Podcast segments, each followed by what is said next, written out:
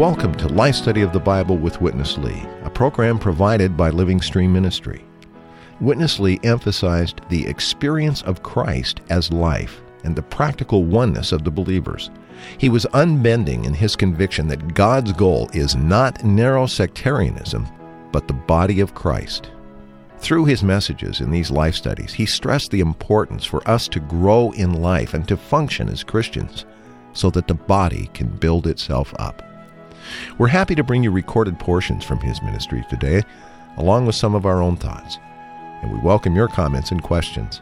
You can reach us toll free at 888 Life Study. That's 888 543 3788. Now let's join today's program.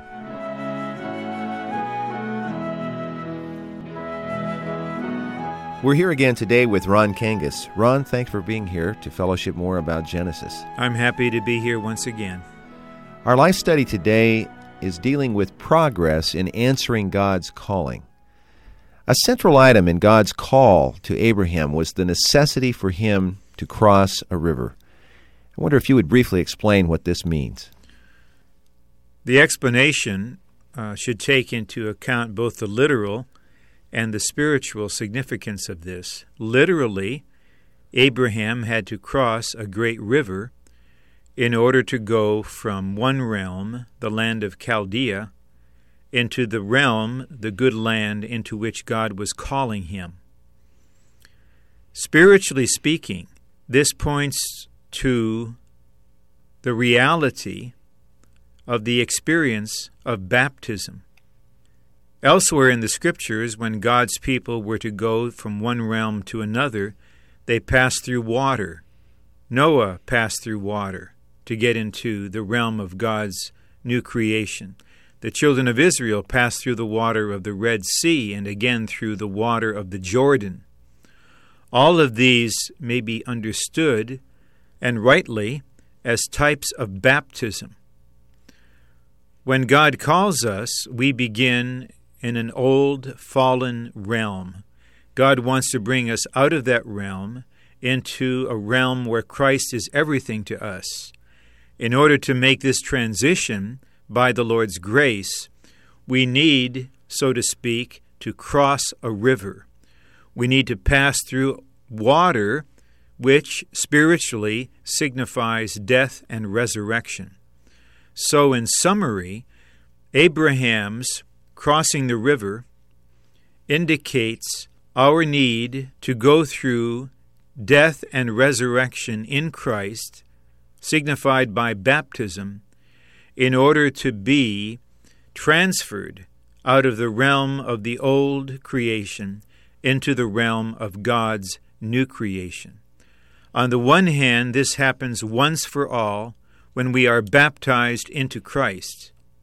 On the other hand, in our experience, we may from time to time meet a river, a river in our experience which we need to cross in order to enter into something altogether new of God's move on earth for the fulfillment of His eternal economy.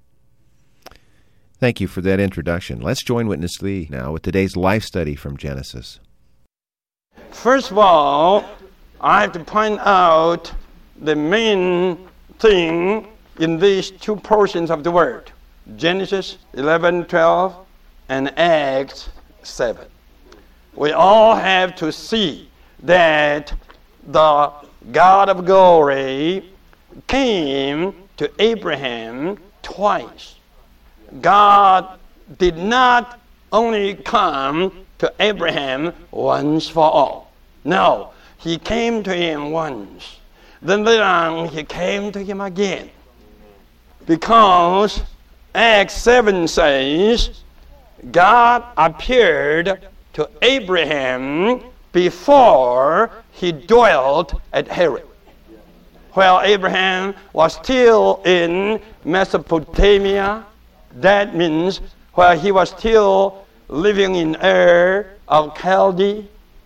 That is the place where Abraham was originally.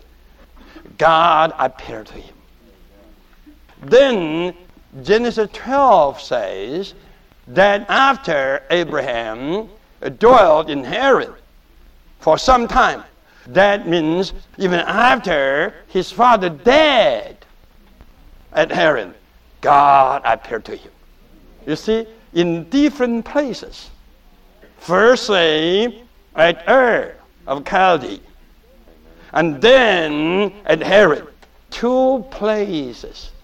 Now, why God needed to appear to Abraham for his calling twice? Does God need something to repeat? No. God doesn't need something to repeat. But Abraham needed. Right. Telling the truth, I cannot believe there could be one that only God, God's calling once. Then you cross the river. I don't believe so. I don't believe so. In other words, no one among us has ever answered God's calling without dragging through the mud and water. no one has a clear cut answer to God's calling. But listen to this. After much study of Acts with Genesis, I fully realize and believe. After Abraham got the calling, he was young. So he went to his father, to his relatives, and told them that how God appeared to him and how God asked him to get himself out of the country and out of the kindred. He didn't have the boldness to do it. He didn't have. And I do believe his brother Haran was opposing to this.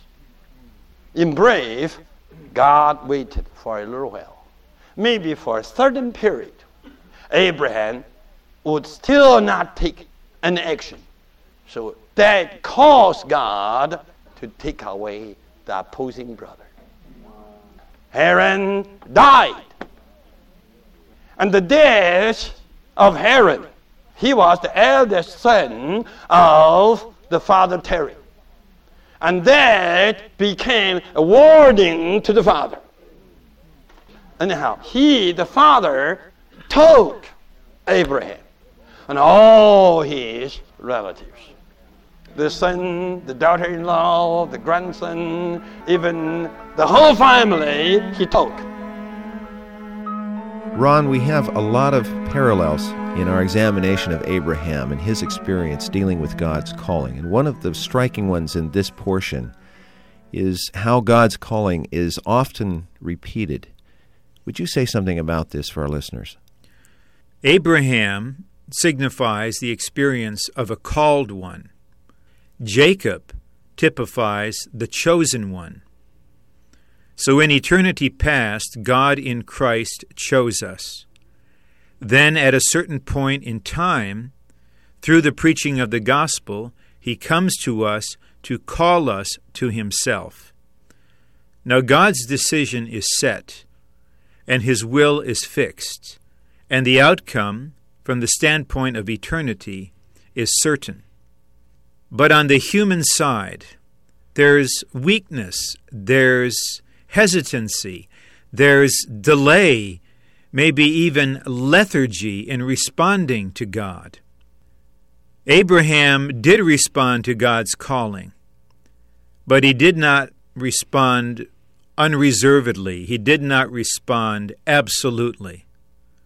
So God appeared a number of times to reiterate the same calling in order to elicit from Abraham the appropriate response. God's calling, therefore, is singular, But in order to work out his calling with us, weak and frail and fragile human beings, God, in his infinite mercy, comes again and again to call us, to encourage us to follow him, to carry out his eternal purpose. So the repeated calling of God is a wonderful testimony of the far reaching mercy and grace of God extended to us in our weakness, even our capacity to respond to God in His calling, is absolutely a matter of His sovereign mercy and grace. Let's rejoin Witness Lee for today's life study from Genesis. Well, they got the calling, and the father took the whole family and went northward. You look at the map, they went along the river. I do believe while they were traveling, they were considering what should we do? Crossing the river? How to do it? Look at the map, at least about 600 miles. In the ancient way, it would take people 15 to 18 days from Ur to get to Haran. A long journey. They took such a long journey, but they never crossed the river. Aha. Would you laugh at him? How about yourself? All the time dragging, dragging, dragging, dragging. You've been all the time dragging along the river, but you have never crossed the river. You may say, Praise the Lord, I am no more in Ur. Right. You are no longer in Ur, but you are still on the other side of the river. I do believe among us many have experienced the same thing. But poor Abraham. Probably I am the only one and the first one to say poor Abraham. You know, Abraham has been exalted to the sixth heaven. Oh, this Abraham. Oh, he's so high. I tell you, he's not so high. He was as low as you are today. God came to him. He had no boldness to take any action. You see, even the big brother died, still he would not take the action. But the father, and he followed. He wouldn't answer God's calling in a strong and clean cut way. Then, after the whole family dwelled at Haran for some time, God said, uh huh, now I have to do something. I have to take away not only the big brother, the firstborn son, but the father. I tell you, the answer of Abraham to God's calling caused two deaths. The first death was the death of his big brother, and the second one was the death of his father. Abraham took two steps. Every step was caused by the death of a relative. Every time God came, He came in a more severe way than the first time. Anyhow, Abraham answered God's second calling, but still not in a clear cut way not in a clean cut way, still dragging. Listen this. He not only brought the wife, the princess, with him, he also brought his nephew, Lot, one of his father's family. Abraham, didn't you hear that God told you to get out of your father's house? Why you still bring one member of your father's house? Here, I have to say word. Today, with the poor and shallow preaching among the Christians, all got impression. Oh, once I believed in the Lord Jesus, I got saved. I got out of the hell, and I will be in heaven. Well, in a sense, this is right. But this is too shallow. We all have to know to be saved is to be called. To be saved is not just to be forgiven of your sins, then you are out of the hell and you are ready and you are qualified to go in heaven. That is the shallow religion's preaching. To be saved is to be called and to take a journey. To be saved is to take a course.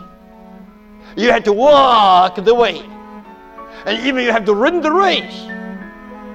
Ron, I know in principle that we should never be encouraged by someone else's failure.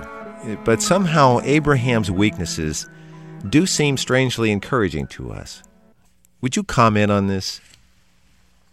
According to the scriptural testimony and evaluation of his living and response to God, it is not uncommon for well meaning Bible expositors and preachers to present Bible figures such as Abraham as so called heroes of the faith, spiritual giants. On the one hand, these presentations may inspire us and encourage us. On the other hand, they may have the effect of actually demoralizing us because we figure that we, common believers, cannot be heroes. Again, I say we respect, we honor Abraham. But actually, according to the record in the pure Word of God, he was not a hero. He began as an idol worshiper. The God of glory appeared to him.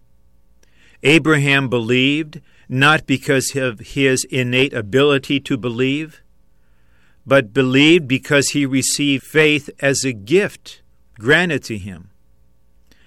Abraham did not bolt out of Ur the Chaldees, running, pursuing the Lord absolutely. There was some balking, some hesitating, in a sense, some compromising. So God appeared again and again to him. Of course, the Lord prevailed in Abraham. And Abraham believed God and he was justified. And Abraham eventually received the promise, Isaac. And Abraham eventually offered Isaac in obedience to God. We respect this very much. But Abraham did this not as a great hero. Really, we don't need great heroes as patterns.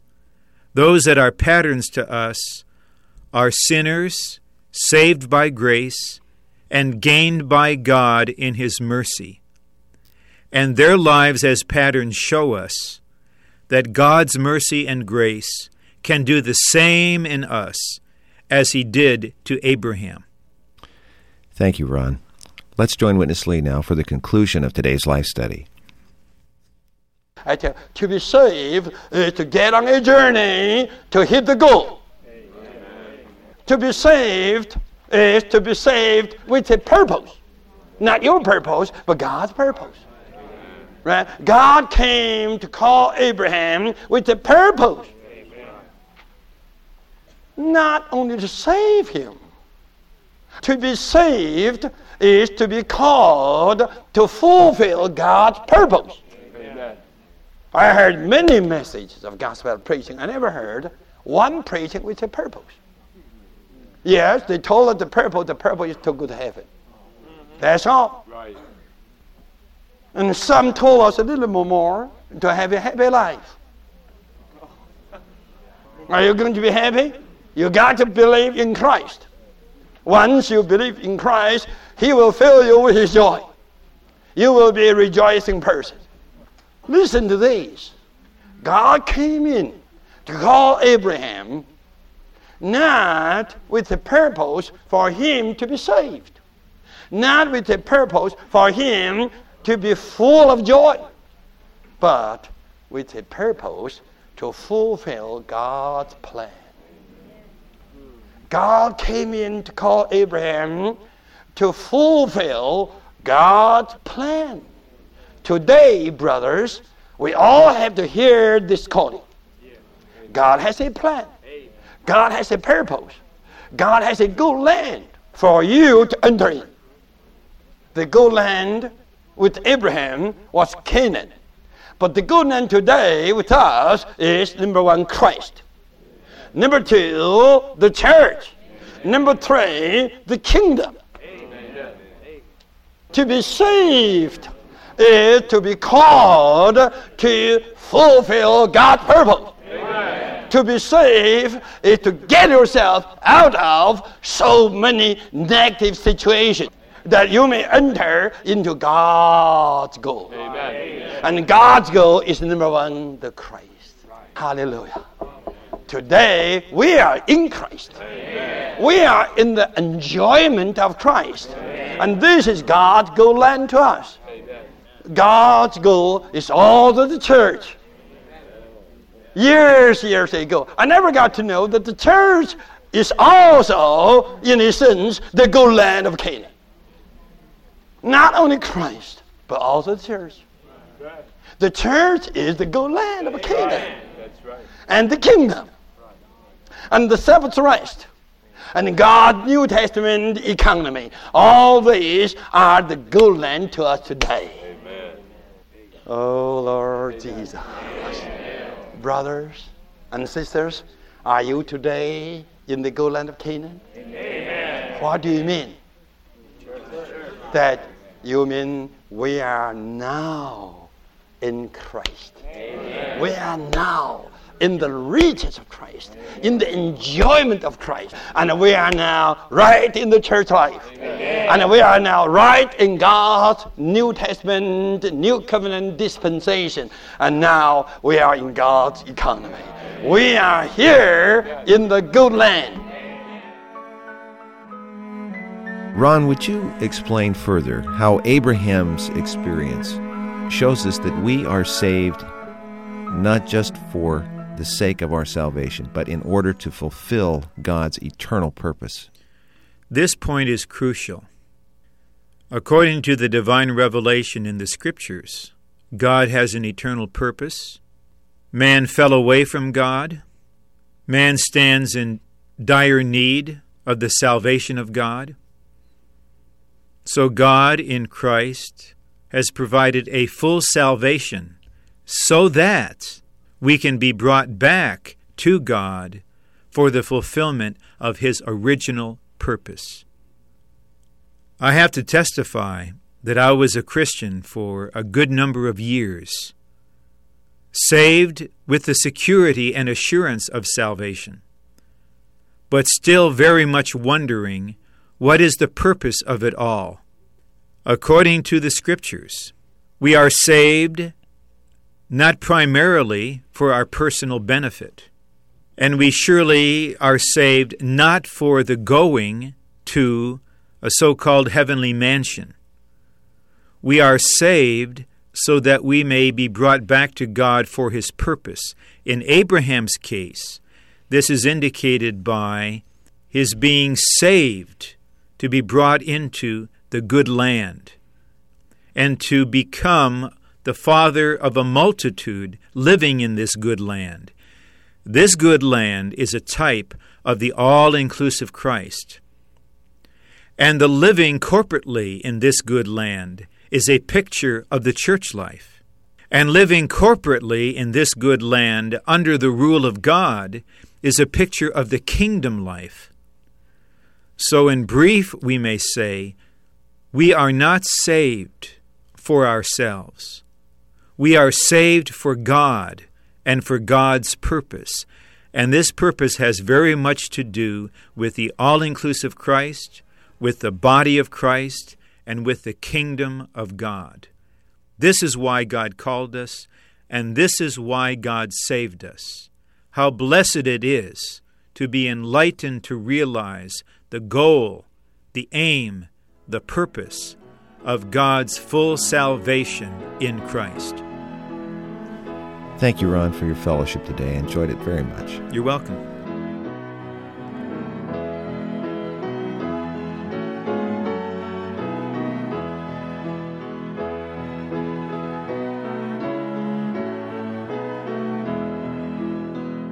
Thank you for listening to Life Study of the Bible with Witness Lee, brought to you by Living Stream Ministry.